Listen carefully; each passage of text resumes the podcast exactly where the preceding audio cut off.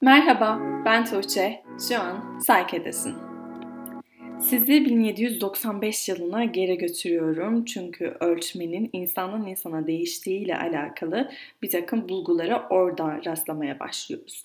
Nicolas Mascalier adlı bir astronom asistanıyla birlikte çalışırken asistanının ve kendisinin ölçümlerin arasında farklılıklar olduğunu keşfediyor.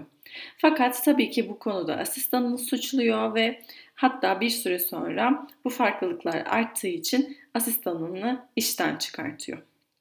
Seneler sonra Bessel ölçmenin kişisel farklılıklardan oluştuğunu buluyor. Gözlemci insan olunca algılama farklarından dolayı ölçümler değişebiliyor. Peki bunun psikolojiyle, psikolojinin kuruluşuyla ve psikoloji tarihiyle ne gibi bilgisi var? Elbette ki gözlemcinin farklılıkları insanların psikolojisinden kaynaklanıyor, algıdan kaynaklanıyor. Ama aslında bizi buraya getiren sebep fizyoloji bilimi. Her nasılsa o zamanlar psikoloji yeni yeni oluşmaya başladıysa fizyoloji de kendini, kendi rüştünü ispat etmeye çalışıyordu. Biliyorsunuz ki anatomi insan bedeninin dış özellikleriyle ilgilenirken fizyoloji bilimi ise iç özellikleriyle ilgileniyor.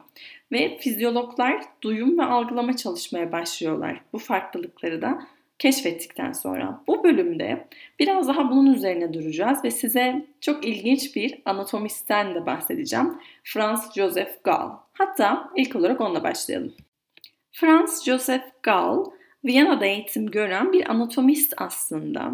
Peki bizim hangi konuda ilgimizi çekiyor? Pseudobilimlerden frenolojinin kurucusu bu kişi Joseph Gall. Psikoloji e, tarihinde de psikoloji dünyasında da çokça bilinir ve çokça bahsedilir. Çünkü beynin e, beyindeki bir takım çökmelerin veya çıkıntıların kişilikle alakalı olabileceğini söyleyen bir kişi ve bunu dış yani kafatasının dış ölçümleriyle ortaya koyduğunu iddia eden bir kişi. Öncelikle ölü insan ve hayvanların beyinlerini araştırıyor. Fakat sonra beynin dışını merak ediyor ve kafatasının beyinle ilişkili olabileceğini düşünüyor. Oysa biliyoruz ki şu an için hiçbir alakası yok bunun. Kafatasının büyüklüğü ve şekli beynin performansını etkiliyor mu? Aslında bu soru üzerine ortaya çıkıyor. Stanley Finger ve Paul Elling'in e, Gall'ın biyografisinden aldığımız bilgilerle biraz daha ilerleyeceğiz. Kafatasının şekline bakarak 27 farklı kişilik özelliği olduğunu söylüyor Joseph Gall ve beyni dışarıdan bölümlere ayırarak herkesin karakteriyle alakalı yorumlarda bulunuyor. Hatta bu o kadar popüler oluyor ki özellikle Amerika'da. Bunun derneği kuruluyor, bunun partileri yapılıyor ve ünlü isimler bile hatta belki özellikle ünlü isimler e, kafa taslarını ölç, ölçtürerek kişilikleriyle alakalı bir çıkarıma varmasını istiyorlar Gol'un ve bu hakikaten çok popüler oluyor o zamanlar. Peki neden pseudobilim diyoruz? Neden bu bir bilimsellik içermiyor? Çünkü kafatası oldukça sert bir yapı ve beyni koruyan bir yapı aslında. Ve e, kafatasındaki göçükler ya da e, tepeciklerin kişilikle alakası olmasından olmamasının yanı sıra e, beyindeki göçükler ya da çıkıntıları hakkında bize fikir vermiyor aslına bakarsak. Yani bunlar birbirlerinden oldukça farklılar. Bunun yanında kişilik dediğimiz şey zaten beyin yapılarıyla anlanabilecek, anlaşılabilecek bir şey değil. O yüzden bu onu oldukça bilim dışı bir hale getiriyor. Elbette fizyologlar da e, beyinle alakalı incelemeler yapmışlardı ve belki de Joseph Gall da buradan ilham almıştı.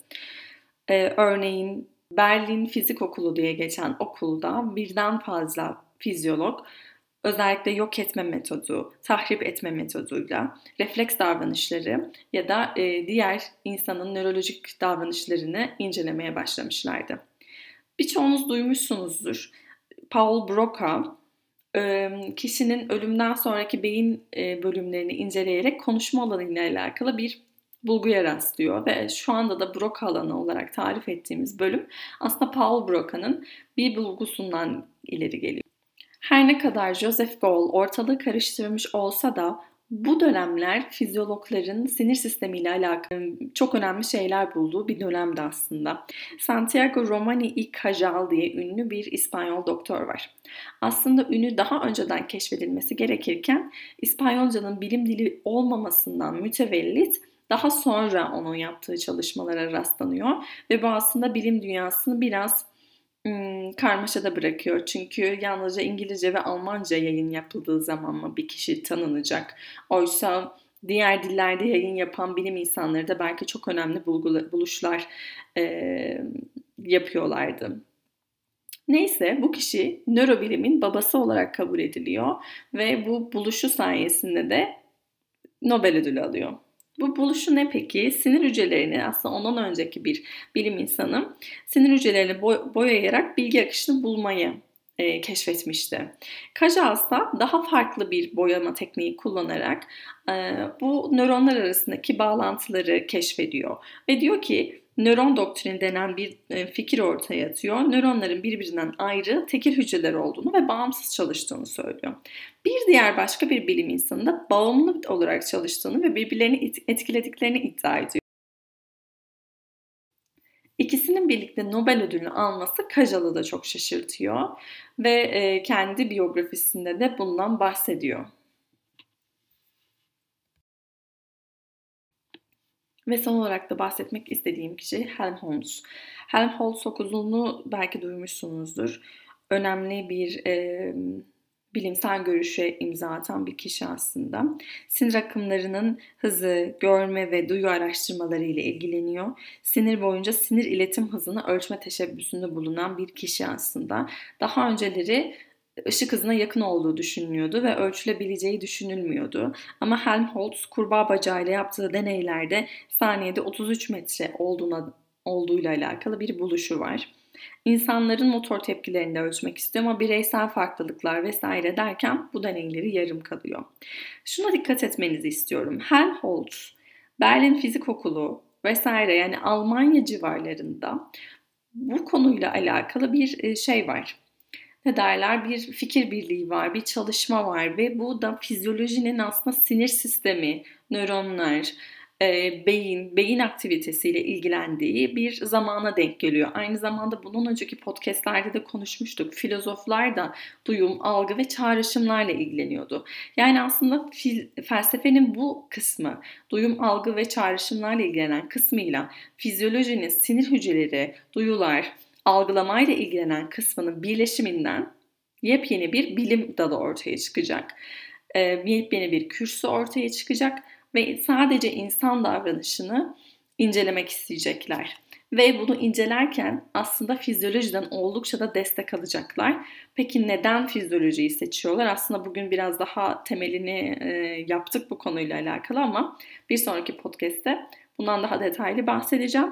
Ve ondan sonrakinde de artık Wilhelm Wundt'la tamamen psikoloji kürsüsünü, psikoloji bilimini kuruyor olacağız. Evet. Bugün Franz Joseph Gold'dan ki frenolojinin kurucusundan bahsettik. Helmholtz'tan, Berlin Fizik Okulu'ndan, Santiago Romani y Cajal'dan bahsettik ve biraz daha fizyoloji ile alakalı bir konuşma oldu bugün. Evet. Bir sonraki bölümde görüşmek üzere.